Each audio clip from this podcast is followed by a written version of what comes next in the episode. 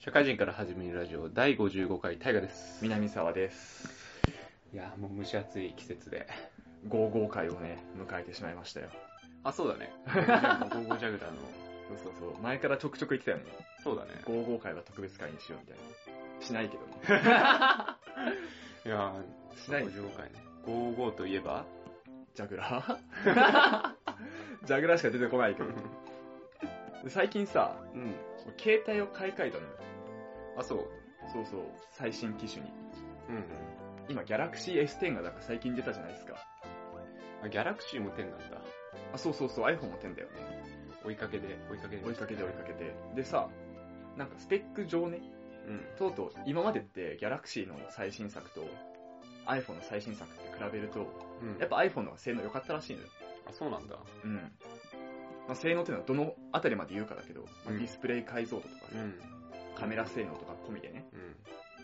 まあ、総合したら iPhone の方がいいよねみたいなうん性能だったらしいんだけど、今回ついに抜いたらしいんですよへギーャラクシーがねうん iPhone をうんただ それって海外の話らしくてうん日本に来るときに何がネックかっていうと、あの au とか使ってる人はわかると思うんだけどさうんうんうん安心なんちゃらサービスとかさあるねお財布携帯用の ID アプリとかさ、うんプリインストールで入ってるじゃないうんあれが重すぎてあれって iPhone にあんま入ってないらしいのよ入ってない確かに Android はめっちゃ入ってるうんだからそ消せばその分いいじゃん重くなるとあれ消せばいいんじゃないの消えないんだあれ消してもあ消えないとかねあうんはいはい権限上消せなくなってたりとかするんだけどね、うんそういうところがもろもろ込みで結果 iPhone がまあ日本では上とうん輸入版買った方がいいみたいなねはいはいはいところでさ、でプラス、なんか Galaxy S10 って今回、あの、デュアルシム対応って言って、はいへ SIM カードが2個させる。えだから LINE アカウントとかも1台で2個使い分けであったり。すげえすごいじゃん。うんただ日本に来るときにそれは廃止されたのよ。キャリアの圧力で。まあまあまあまあわかるけどねわかるじゃ。うんんなんかそういうところでさ、そう Galaxy 側っていうかサムスン側がね、うんあの iPhone に負けじといろんな機能追加していくのをさ、うんことごとく潰していく日本のキャリアって何なんだよってちょっとね、不満があったわ。キャリアすげえなパワーがパワーがすごいよね。うんでもまあ正直な個人的な意見としてはもうなんか iPhone だろうが Galaxy だろうがもう正直ちょっとのスペックの差からどうでもいいなって思っちゃうんだよね差はね、そんなないんだけど、う抜いた抜いてないとかも、もう俺わかんないわって、目悪いしと思って。まあま カメラの解像度も別にいいかな、みたいな。そう別にそこあんま気にしないんだけど、うんまあ、一番気に食わなかったのはそのサムスンの企業努力を無に帰すキャリアっていうねデュアルシムとか結構画期的じゃないうん。うん。ですげえなと思って、いらないけどね。まあ、俺は結構使いたい 俺はね二、つ使いたいんだ。そうそう LINE アカウントとかもうんそう使いたいっていう派なんだけど、そういうのをさ、まあ、なかったことにしてくるのちょっと許せねえなって思ったわうーん。結局輸入版じゃなくてドコモドコモのやつを買っちゃったんだけどまあなんかいろいろ大変なんじゃないの例えばなんか、知らないけどなんか PayPay とかさ、なんかそうういうんいろんな日本のオーガニックのなんかこう、アプリとか互換性持たせるとか結構大変なんじゃないのそれそうねそういうとこもそうだよね海外のやつはお財布系って対応してないからさいやなんかこう、ローカライズ目線で作ってるやつをやっぱ日本式に持ってくるんだったら結構大変だなと思うよね。うんそれで言うと。うん。まあなんか日本が全部海外式にしますだったらいけるかもしれないけど。そうね、お財布携帯とか、なんか ID とかもさ、携帯と同期させるのをやめますとかだったらね、そう話早いんですけどね。どうせ中国とかだって持って行っても無理でしょ。そ れ。その式。その式多分同じことになってるでしょ。あ、で持っもてっても、中国版は、あの、韓国版と同じっていうか、アメリカ版とかと全部一緒で、日本だけ仕様が違うみたいな。えー、大変だね日本。まあだから日本上陸もちょっと遅れたしね。うーん。遅れるのは別にね、なんでもいいんだけど。 まあ、いいもの使ってきゃいいんじゃない ですか。そんな。なんか、いいものを作ってるメーカーがかわいそうだなって話よう。ん。ユーザー目線っていうよりはね。うんなるほどね。なんか一生懸命いいものを作ったのを、なんか、ね、無に帰されるじゃないけどね。うんうんうん。いっそのこと認めちゃえばいいのにねって思うけどね。最近結構フリーシム使ってる人も多いし、タイガもなんかしたんじゃなかったしたっしたした、シムフリーに。あまあ、一歩一歩なんじゃないのそういうの。けちょっとずつ。でも困るじゃないですか、キャリア、キキャリアがなくなったらそれはそれでまた大変なんだろうな。また大変だろうね。うん。それこそ日本はおじいちゃんおばあちゃん多いんだから。考えていかないとね。その人たちはキャリアがあった方が、まあ明らかに使いやすいだろうしね。そうなんだよな。まあそこら辺難しいよね。 ID もさ、俺 ID カードっても、カードで持っててさ、うん。で、携帯にも ID があるから、同期させようと思ったらさ、うん。あのなんか携帯に入ってる ID ってなんか、ドコモアカウントがないと使えませんみたいな。うんうんうん俺ドコモだから、そう、ドコモアカウントが必要ですってうんうん。言われてね。うドコモアカウント俺、SIM フリーだから持ってないんだよ。んうんうん。持ってないからさ、同期できなくてさ、結局携帯に入ってる ID アプリは使えないままみたいな。ああ。もったいな。なって。はいはい。同期でききたらめっちゃ楽なのに。た。まあね。確かにな。食いつぶされる人生ですな。結局ね、おお財布携帯とかもその D ポイントみたいなのが必要ですって言われたりしてさ、半分も使いこなせてないっていう。あれ今キャリアじゃないと登録できないんだっけ ?D、D アニメとか見れるんじゃなかったっけ D アニメとかは登録できるかもしれないね。ああ、D アカウントみたいな、また違う。そうそう、なんか、支払いがさ、ドコモから請求来るやつに組み込まれるんだって、ID とか。ああ、はいはい。au と一緒だね。そうそうそうそうそう。だから、それ、その支払いの提携がないと、結局使えませんみたいなね。シムフリーにした宿命ですな、それ。宿命だね。まあ、SIM フリーにするんだったら、だから、今回も輸入版買えばよかったなと思ったわ。もうなんか、だからあれだよね。嫌なら見るな、みたいなもん だよね。キャリア側からしてもね。強気でね。そうそうそう。強気でいけるあいいよ、どう別に。そんなんだったらどこもしなくていいじゃん、みたいな。まあ、その通りだね。天下商売 よ。そこら辺は。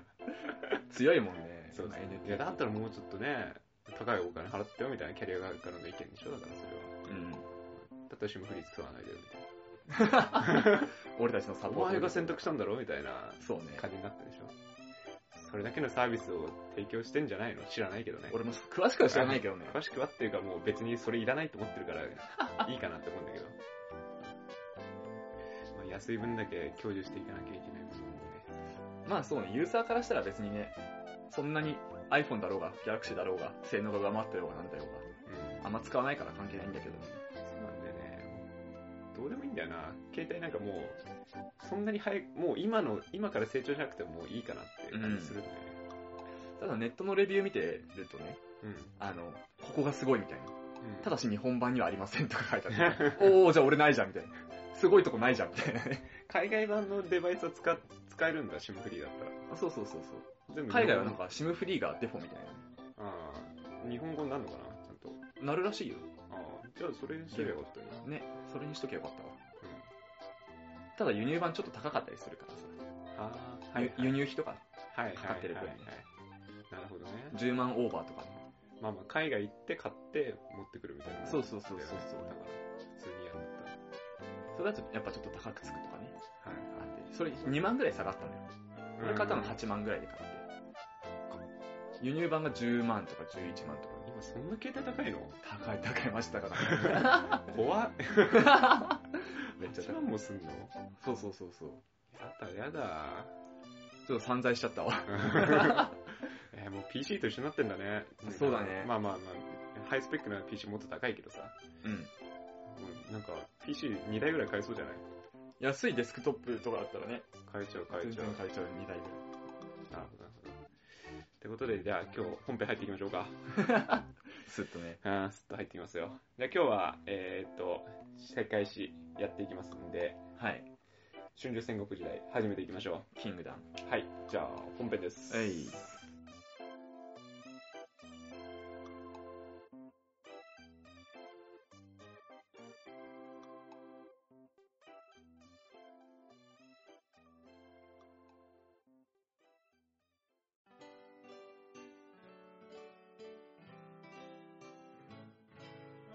はい、本編です。お願いします。じゃあ、キングダムの時代行きましょうか。はい。春秋戦国時代。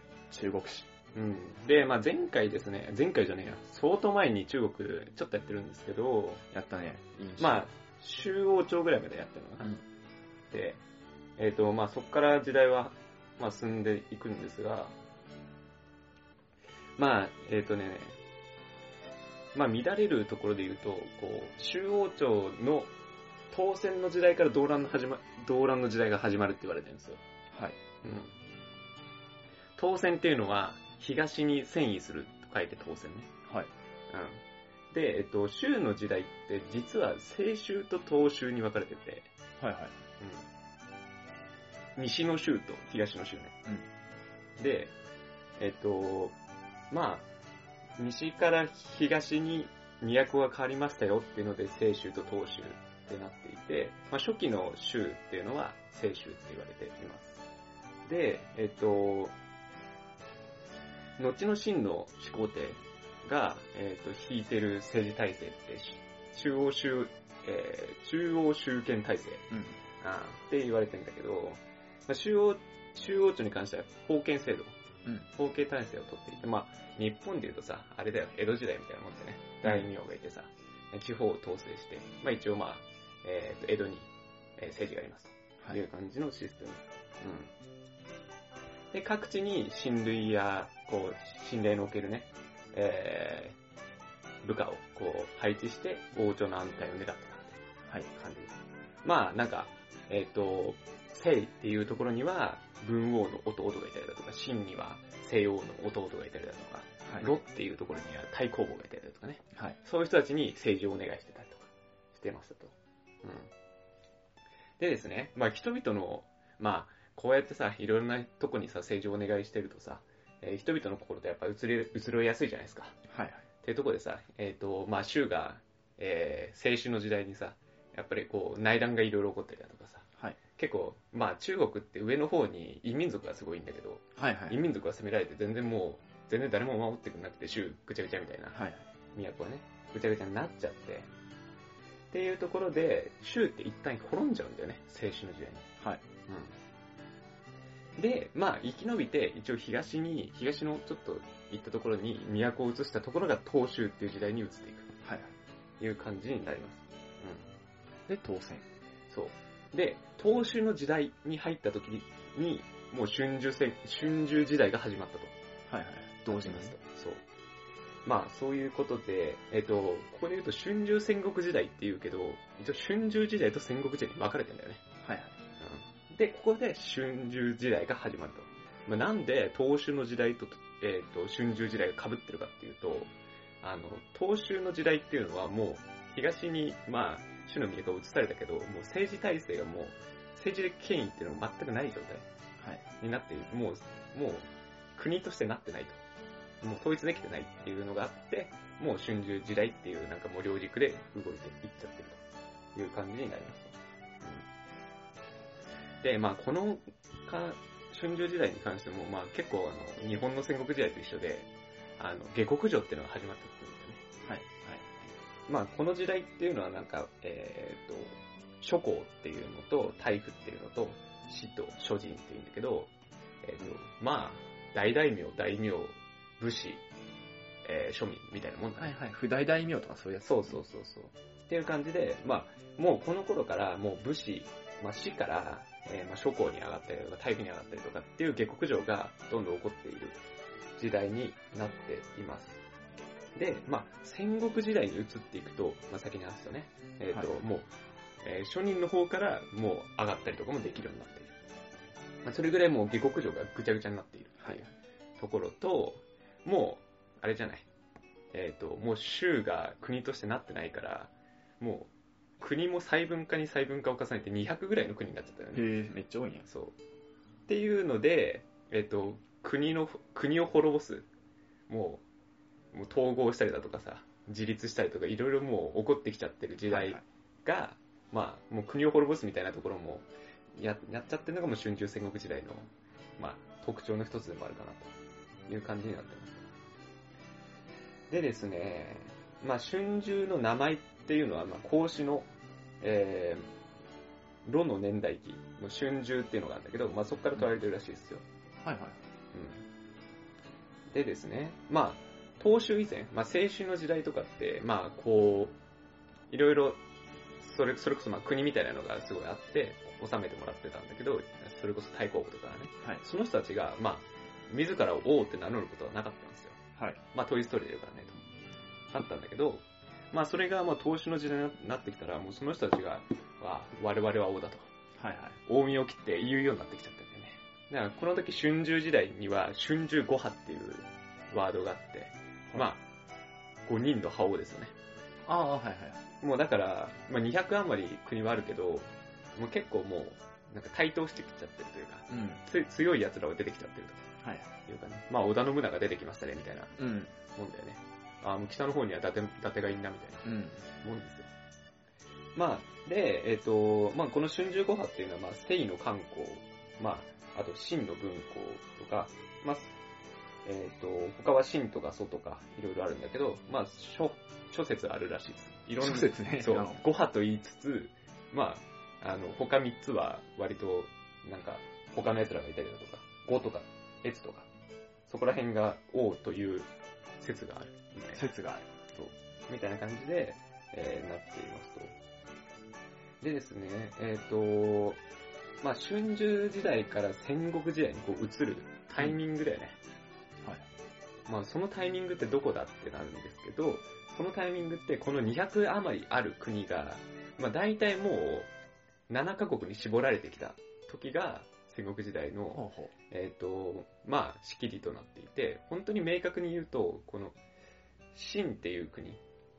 うんあ、ちょっとね、これ、あれなんだけど、秦って二つあるんだよね。ふ二つの国があって、う。うん。あの、秦の始皇帝って言うんじゃん。いるね。あれの秦と違う、なん、なんて言うんだろう。また違う字なんだけど、秦っていう。あ国が一つあるねな、なんだ、なんかある。例、あの秦。まあ、有名なので言うと、日清戦争のシーンだよね。あ、そっちじゃない。じゃないのか。そっちじゃない。そう。違う秦がある。違うシーンがあるんだ、また。そう、芯があるんですよ。っていうのがあって、えっ、と、違う方の芯ね。うん。うん。違う、違う方の芯が、あの、分裂したタイミング。まあ、ほうえっ、と、義と関と、えっ、と、趙か。この三国、三カ国が秦から独立したんで。うん。で、7, 7カ国になった時が、まあ、明確なこの戦国時代に移ったタイミングと。はいはい。言われていますと。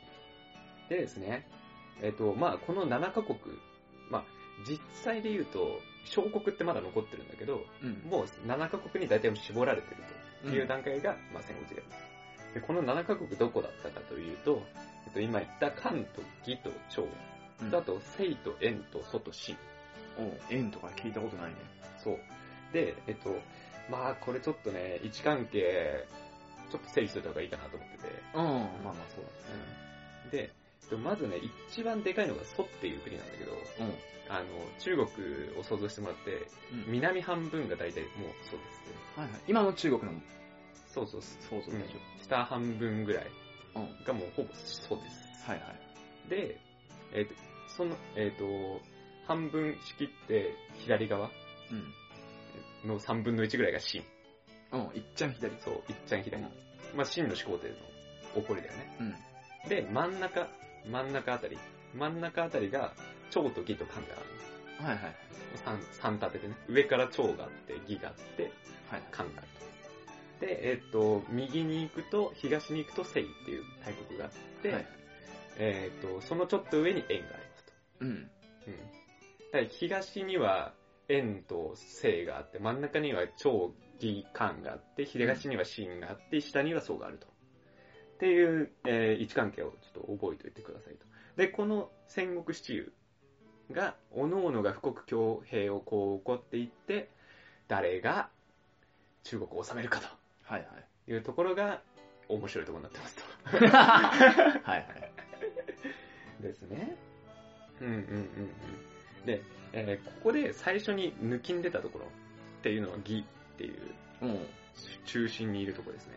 で、えーなんかここで、いえー言っとくべきかなと思うんだけど、そう、蘇とかって南半分とかでもうめちゃくちゃでかい大地なんだけど、うんまあでかいからといって、あの、強いわけではないんだよねっていう、はいはい。えーまあ前提のことですね。まあ正直まあ、えー日本でも一緒だったと思うけど、うんあのやっぱりこう、えっ、と、豊かな大地がないと、豊かな大地があったりだとか、まあ、でか、でかくても、いろんな国とまたがってるから、うん。一つの国を攻めたとしたら、他のところが手薄になるじゃないうん。だから、えーそこに攻められたりだとか、まあ、でかい、でかいと、それだけ、あの、他の国との接地面が多いというか、うん。攻められちゃうっていうのもあるから、まあ、えーでかいからといって強いわけでもないし、逆に言うと、義って、もう中心にいて、あの、黄河の近くにもあるし、あの中元って呼ばれて、中華の真ん中、はい。一番発達してるじところに国があるから、もうめちゃくちゃ強いんだよね。はい。そう。まあ、土地としては全然大きくないんだけど、強国としてなっていましたと。っていうところで、義が一番最初にポンって出るんです。はい。こいつじゃねえかと、なるじゃないですか。まあまあまあ、なんだけど、まあその後、馬良の戦いっていうので、まあ盛大に負けましてですね。で、その次は、東の大国聖っていうのが台頭するんだったはいその次にね。で、えっと、まあ、こいつに関しては、もう自分の地位を高めたいみたいなところあるから、で、東、西には秦がいるじゃん。うん。ああ、じゃあ、神と、えっ、と、自分は東の帝、東帝と名乗るから、お前、西の帝、聖帝と名乗れ、みたいな感じで、はいはこう、俺ら強いぜ、もう二大巨頭だぜ、みたいな感じで、えー、まあ、宣言をしてですね、小国の一番ちっちゃい、結構ちっちゃい、えー国で、宋っていうとこがあったんだけど、うん。そこを滅ぼしたりとかもしていて、もうその滅ぼした段階で、まあ、結構他の六国、立国がちょっと、あの、こいつ、ちょっと調子乗ってんなみたいになっはいはい。て、この頃結構特徴、戦国時代結構特徴なんだけど、みんな同盟軍とか組むのね。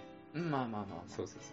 生殺そうぜ、みたいな、うなっん。ちゃって、この同盟軍がなって、生をボコボコにしたことによって、生も、あの、国力を結構失ってしまうんだよね。はい。で、えっと、で、ちょっと戻ると、州が東州になったのって紀元前770年ぐらいなんですね。うん。で、今の同盟軍がなったの、えっと、で、西を攻めたのが、えっと、紀元前280年ぐらい。おー、500円ぐらい経ってんのね。そう。で、えっと、統一したの。結局、秦が統一したのっていつだっけってなると、えー紀元前221年。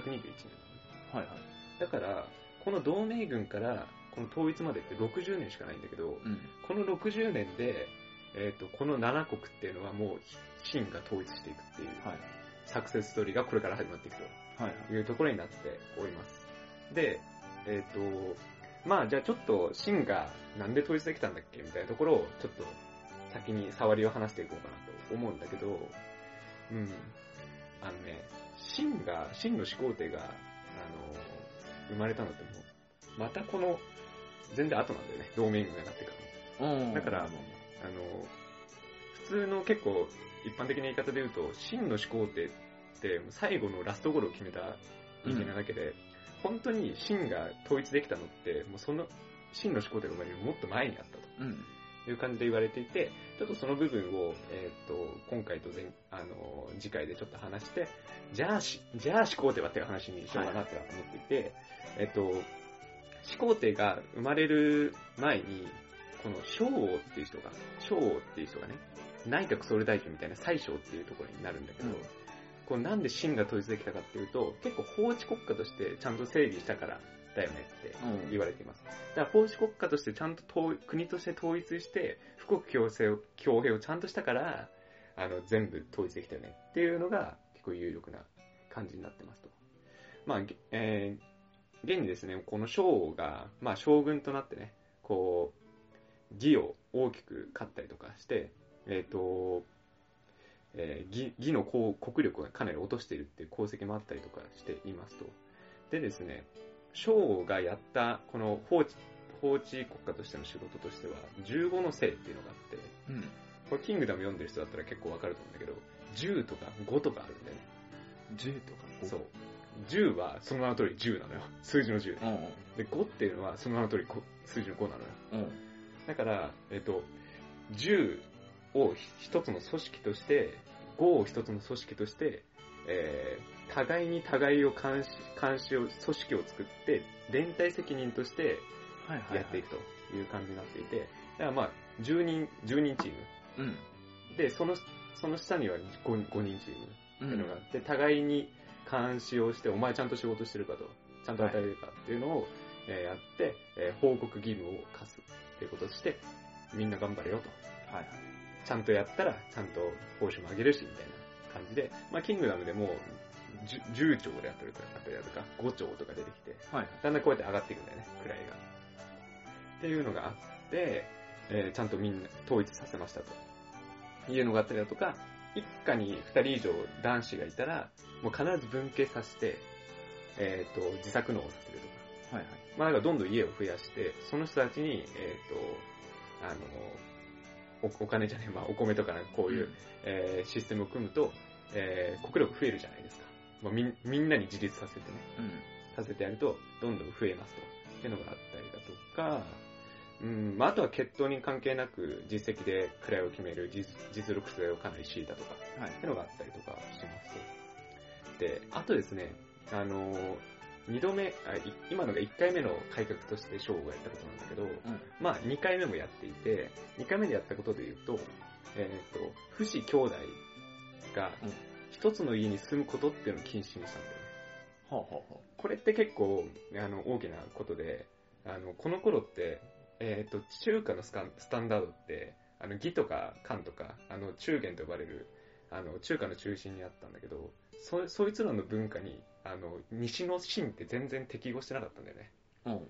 で、まさにこの、あの、不死兄弟が一つの家に住むことを禁止するっていうのが一つのあれなんだけど、文化を、あの中、中心に合わせていくっていうことをしたんだよね。はい。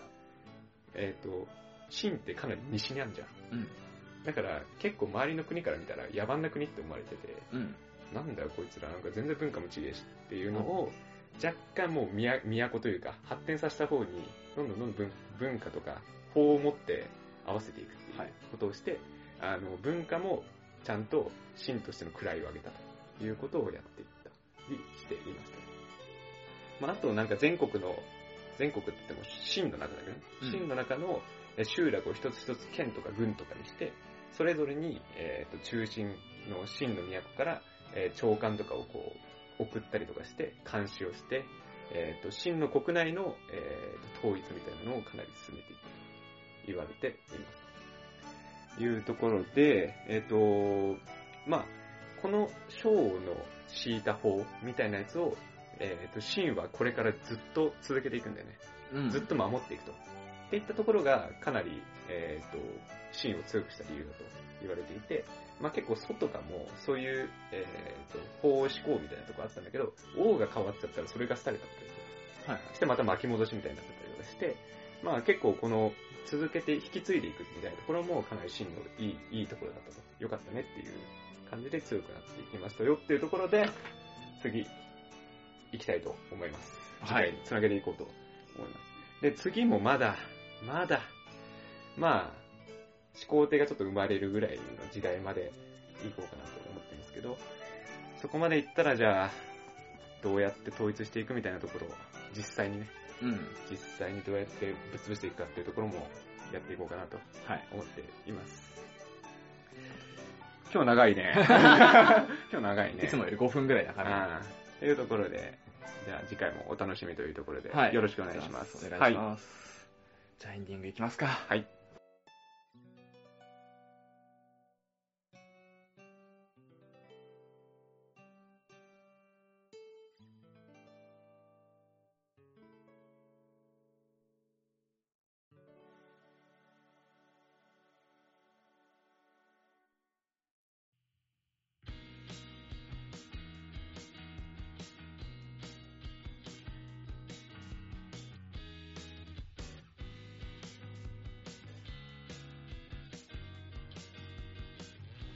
はい、エンディングです。はい、お疲れ様です。お疲れ。やっぱ、日本の戦国時代って似るよね。似てましたね、なんとなく。その、と、なんだっけ、州が2つに分かれてるみたいなのもさ、うん。まあまあ、ちょっと違うかもしんないけど、南北朝みたいなもんでしょそうだね。あの、戦国時代入る前の。後鳥羽上皇が逃げてみたいそな。うそうそうそう。多分そまあ日本はでも、早いんじゃないかな。そっから。早いね。ね。やっぱ異国入ってききてるからな。だって今今の時点でもう中国は200何年とか経ってるわけじゃん。そうそうそう。日本200何年もやってないもんね、あれ。いつの、まあまあやっぱり時代がね、うん周りが進んでるからさ、進みが早いよね。そう、日本は成長してんだね、みんな。まあ狭いしね。うん。でさ、あのー世界史のさ、うん。ポッドキャストって他にあるの知ってますああ、聞いたことない。そう。あのーまあ、なんだっけな、コンチキだか、コントラクトだったかを忘れちゃったけど、うん日本語 か、外来語かでだいぶ違いますけどね。うん、なんかすごい、あの、有名な世界史のポッドキャストがあるんですよ。はいなんか、うん、なんとか株式、コントラクト株式会社か、コンチキ株株式会社か、うんなんか世界史詳しい人がこう、やってるポッドキャストがあって、ね。はいそれはもう、がっつり、その春秋戦国時代のことをやっていて、はいはい。あ、これもう聞かん、聞かなきゃいけないなと思って。うん。もう5分でやめたね。なぜめちゃくちゃ良かっ た。 あー、勝てないと。あのねすごかった。勝てなかあった。のもう聞くの嫌だったもんね。ああのー、ねね。、マイクもそう、あの、音響もそう。う。もうん綺麗な感じで、もう綺麗な中年の男性かな ?3 人組ぐらいでやってて。もういい声なのよ。うん。もうダンディーでね。いやもう、でもなんか解説、 あんまり一人詳しくない人なのかな、はいはいて、なんかまあ二人すごい詳しいみたいな感じでこう、どうなんですかみたいな世界史。こんはいこの時代はみたいな話とかを。もう台本組んでるんだろうな、ちゃんと。まあ、そうだろうね、そうういうのは。んもう耳障り良くてさ逆に気持ち悪いと思ってうん切ったあのちょっと僕の勘に触っちゃったもんね もうやめようかなと思ったもんポッドキャストをそうもう 勝てないじゃんと思って、勝てんまあ、うん土俵が違うんだと思うわまあ、か勝たないけどもううん勝つ勝たないじゃないんだけど、まあ、まあやる気なくなったよねまあまあまあ。相当詳しいもんねそう、知識はつけておきたいよね。知識、うん知識量では負けちゃいかいかんわな。 そうですかあのいや、やる意味なくなっちゃうじゃん。まあそうね俺たちがね。はい。まあまあ、初心者っていうことでやってるんで。同等の知識が、まあなくてもね、いいけど初、心者さんには勝てませんよ。そうめちゃくちゃ詳しく知りたい人用じゃないっていう土俵で勝負するしかないよね。そうなんだよね。あの、初心者とかがうん学ぶっていう、とっかかりになるっていうところで勝負するのがね。そうね。あとは素人感を楽しむとかね。そうね。そのラジオ5分でちょっと分かっちゃったもんね、 僕。そこでもまあ負けてんだよね。うん。まあまあ大変だなと思って。まあまあちょっと気にしないでいこうかなと思ってんだけど、とりあえなんかさ、まあ話ちょっとずれっけどさ、ず。うん。 YouTube とかでもさ、うあの、すげえクオリティ高い人ってやっぱいるんで、YouTube の動画でね。ん。うん。明らかに YouTuber っぽいっていうかさう、ん。めちゃくちゃ話するのが上手いとかさ、うん。あの、絵に入るのが上手いみたいなうん。うん。人もいればさ、そこまでそういうのが上手くなくても人気のある人ってやっぱいてさ、うん。うん。まあそういう人に、特に VTuber とかそうだけどさ、素人感とか、うん。素人なりに頑張ってるとか、逆にあの、一般人っぽいから共感するみたいなのもね、はいはい。やっぱ結構一定層いるからさ、そういうライト層をターゲティングにする方が、やっぱ、俺たちは勝てる。初心者感出すっていうのもね、またそれプロの技ですから。まあ、初心者感を出すといううか、ん初心者感がにじみ出るとかね。初心者の中のプロだよね。未だにそう、俺たちだってね、長いことっていうか、1年とちょっとやってるわけじゃないですか。うんラジオ、こうやって公開するの1年だけどさ、うん。 2人でラジオを撮ろうって言って、撮ったのは2年ぐらいやってるわけじゃん。うん。未だにさ、その言葉の被りとかは結構気になっちゃうもんね。あーお互いに同時に喋っちゃうと。わかるわかる。かぶらせんだよって思うよね。思う。さっきかぶかぶらせた気がするけどね。俺も僕かぶっ ちゃった。もうついさっきの反省点ですけど。これを初心者のプ ロは。うまいんだよねあーいい。キャッチボール。回に2回ぐらい出すぐらいがね、可愛いもんよ。やりすぎると、本当に耳障りだからね。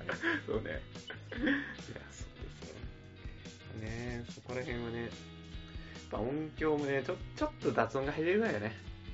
まあ、音響はクリアなことに越したことないけど ね。うん、ちょっとね、それを今回まだまだと感じたなと思って。最初、本当にラジオ始める前は、俺もそういうスマートなラジオっていうものがやりたかったんだけどね、本当なんか言ってたもんね。うん。皆さんが始まる前に、もっとおしゃれな、みたいな。だから、なんだっけ、名前忘れちゃったけどさ、FM ラジオでやってるさ、うあの、ラジオとかがね、よく聞いてたから、当時。ん。うん。そういうのを目指したかったんだよね。うん DJ っぽいっていうかね。うんそうだよね。なんか音楽流してみたいなそうそうそう話だったよね。まあ、曲流すというかね、そのバックミュージックとかはそもそもね、かっこいいのにしたかったりとかね。うんうん今でもその気持ちはあるのあるあるある。やりてえみたいな。あるある。だからまだこれ、あれだけどさ、うん。うん。心理学と世界史でやってるけどさ、うんうんこれでめちゃくちゃ人気出たりして、あの、もう世界史と心理学って取っかかりなくても客がついてくるみたいなね、うんそれこそ雑談楽しみにしてますみたいな、うん人が増えてったらそういう風にしたいなっていうのはあるわ。あー雑談。系ラジオみたいなね。南沢直みたいな。 お前のラジオのイメージどうなってんのエコーかけて、ワンワンみたいな。タイトルコールとかちょっとやりたかったもん、普通に。ちゃんとね。あーお悩み相談みたいな。まあそういうタイトルもそうだし、あの、社会人から始めるラジオっていうのをさ、最初言ってたじゃん。事前に録音してそれをずっと使いますみたいな。うんうんうんうんうん。そういう方でやりたかったっていうのはあるよね。あ形だけで、形から入りたいんだよ。ーあー。そう、今度、特別号、南沢の思いを体現したラジオやって みようよ。いやいややろうや ろう。そしたらちょっと編集とかも俺やるわ。あーもう南沢の南沢のためだけのラジオみたいそな。。うそうう、ありだんね。逆に大河のやつもやって もいいよ。いや僕僕の思い割とこれで近いから大丈夫あでもね現状が大河だった。はのい、ゆるゆるい方が多分僕そっちの方が好きだかうら、ん。そうあんまりきっちりしたのも聞かないからねそもそも僕ああ、まあそういうのもあるよね。なんか芸人とかのあのゆるいラジオとかの方が聞いてるから、うん。うん逆にそっちの方がね合ってま俺は結構もう本当 FM の NAC5 ってあるんだけどさ。すそっち系だよねそうそうそう、全然 NAC5 超そこちょっと全然あり入れないんだよねそこらへん 同じラジオうで。んなんか綺麗事言いやがってみたいな感じで思っちゃ うから面白いんだ、あれが。トーク回すのうめえし。僕うんなんかでも綺麗だなみたいな思っちゃうんだよね一番違うのはやっぱり、それ二人いるんだけどさ、NAC5 とか。うん一人が完全聞き手なんだよね。はいはいで、一人が完全に話してだからさ、うんバッティングが基本ないんだよね。この話が被るとかね。あーお互いが主張したいみたいなのなくて。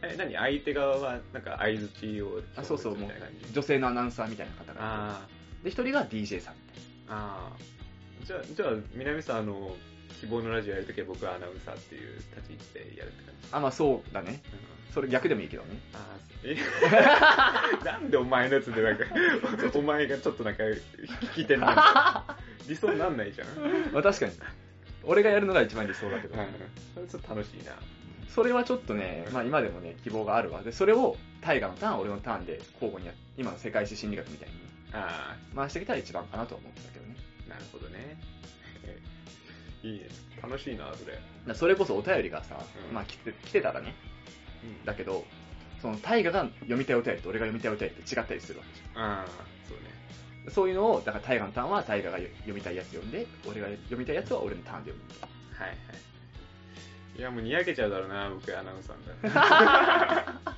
相づちと、そのなんか、これそういうことなんですかとか、そういうね、あの、ちょっとうまい感じに、相づちと相の手を入れてくるってあ感じねーそれもう僕大好きだと思う。あ、南さんが話してるの大好きだもん。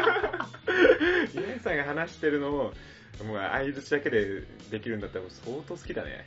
楽だもん。うん、僕何回も聞くと思うよ。今でもだって、あの、過去に撮った、あの、ボツ集、うん。うん。うん聞いてるもんね、南さんのやつだけ。没収をボツ集。ボツ集がね、僕大好きなんだよね。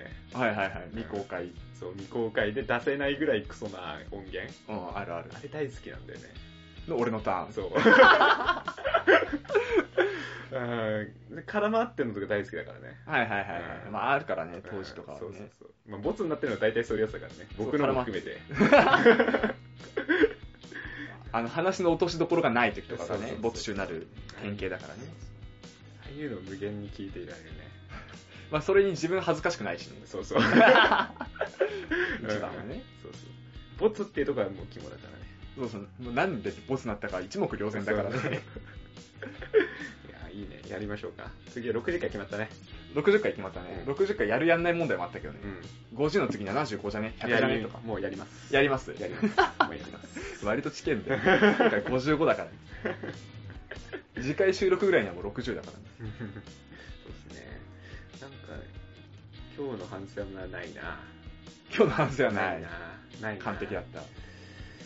なんかあるかな。あそう、最近ね、僕実家帰った話したっけしてない。してないか。うん。あの、まあこれどうでもいいからエンディングの話すんだけど、まあ親の、父親の写真をさ、はい。見たんだよ。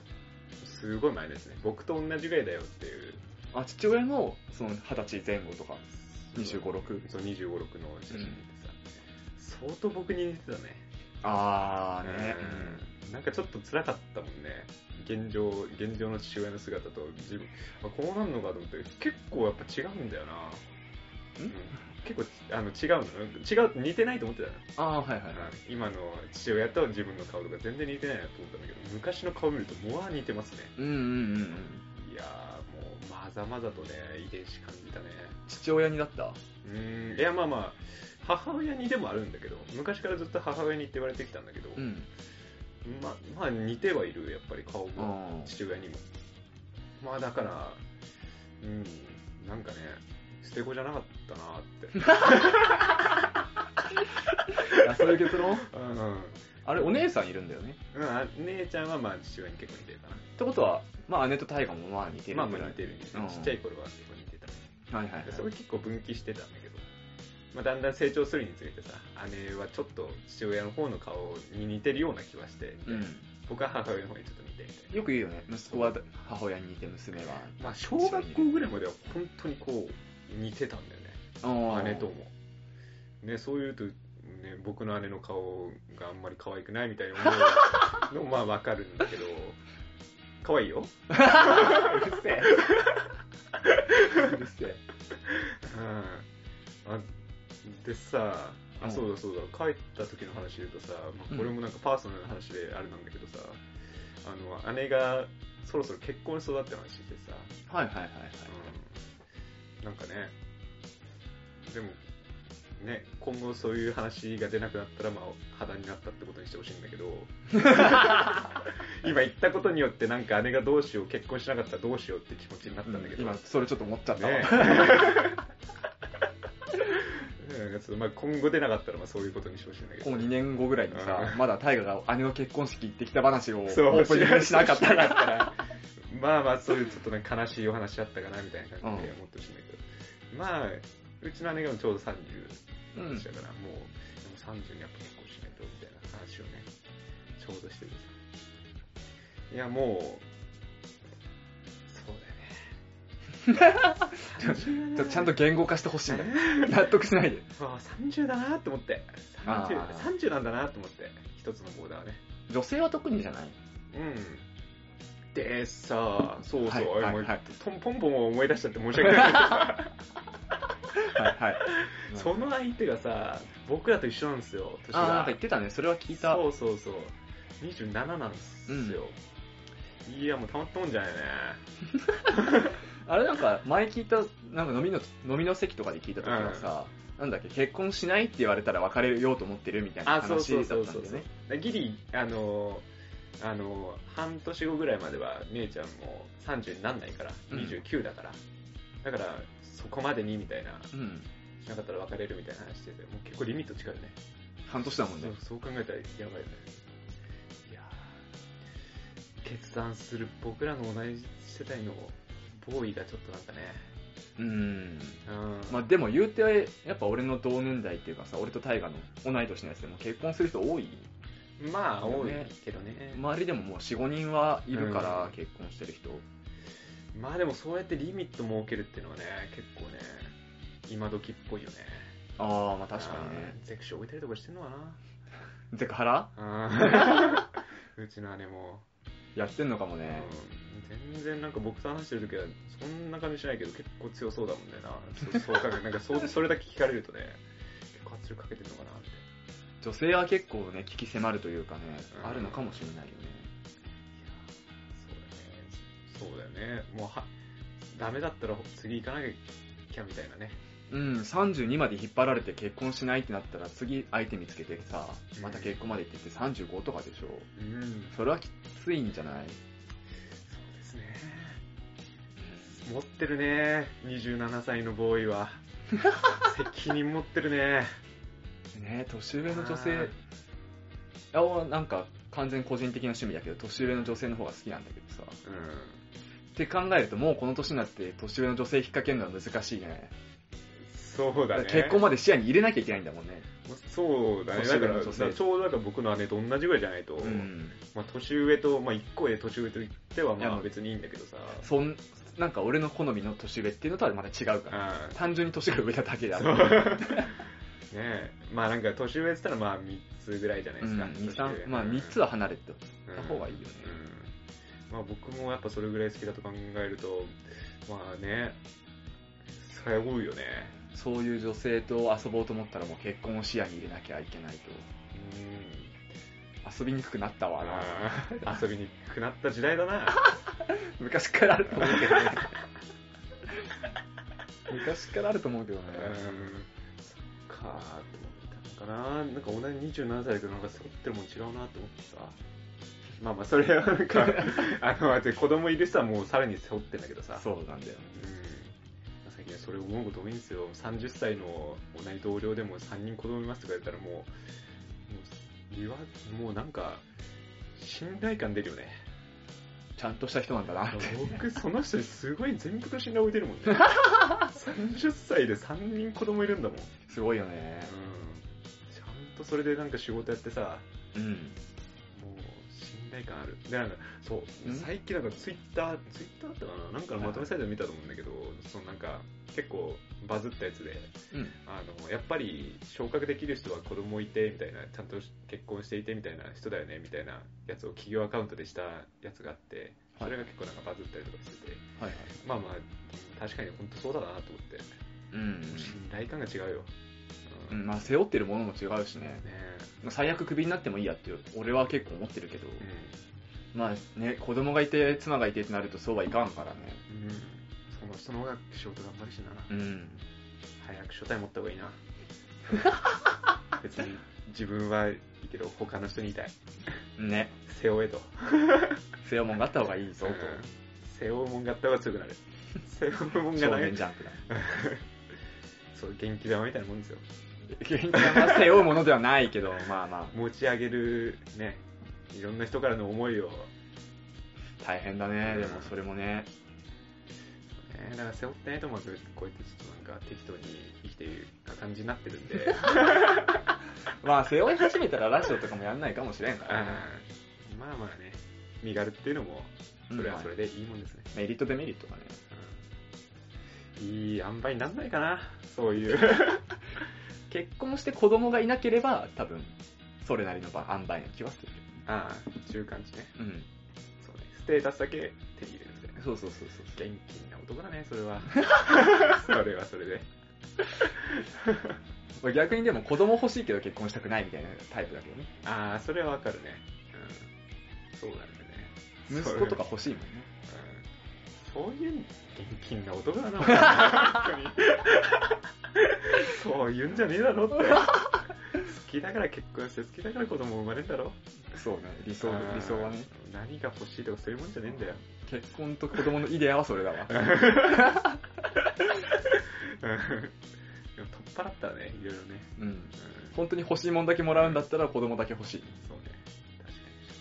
確かに。ポンってできるんだったらね。ポンって。それだったら子供がいて、まあまあでも面倒見ながら仕事は難しいから家政婦さんがいてみたいなね。うん。そうね。そうだね。まうん。それ、すっげえ悪いこと言いそうになったわ。やめとこ。 やめとこやめとこ。すげえ悪いことはやめとこ。すっごい悪いこと言いそうになった。うん汚い人間だなと思って今。ちょっとエンディング取り合ったら教えて。うん。やだね、本当に。我が家にも27歳でこうやって一人見ていると汚い人間になってくるね。まあ現実と理想の狭間みたいな年だからね。まだ夢見てるもん。まだ夢がありつつ、うん現実もね、迫ってきてるよみたいなね。社会的なメンヘラって感じだよ ね。社会メンヘラの立ち位置。そうかもしんないね。もう中ブラリン、中ブラリンもいいとこよ。そうなん、一番中ぶらりんな季節か、季節というか時期かもしれんわ。更年期障害みたいなもんだよね。更年期障害はまた別だけどね。あの精神的な更年期障害を迎えてるよね。肉体的じゃなくてね。 そうそう。脳の限界とかではなくね。何をしたらいいん だ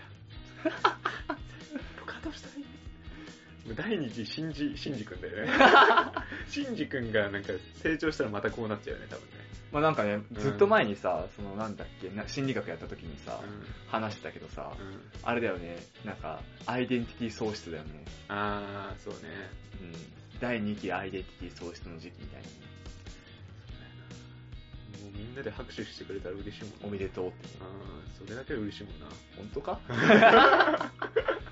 当かよくやったって言ってくれればちょっと嬉しいなと思ってだからもうよくやったなっていうメールだけでもねくだ さいと。はっきり言えや。濁したんだよ。いやいいつなげかなと思って行ったんだけど なじゃあちょっとお便り募集してますっはい。ていう感じでいいですか必要必要必要。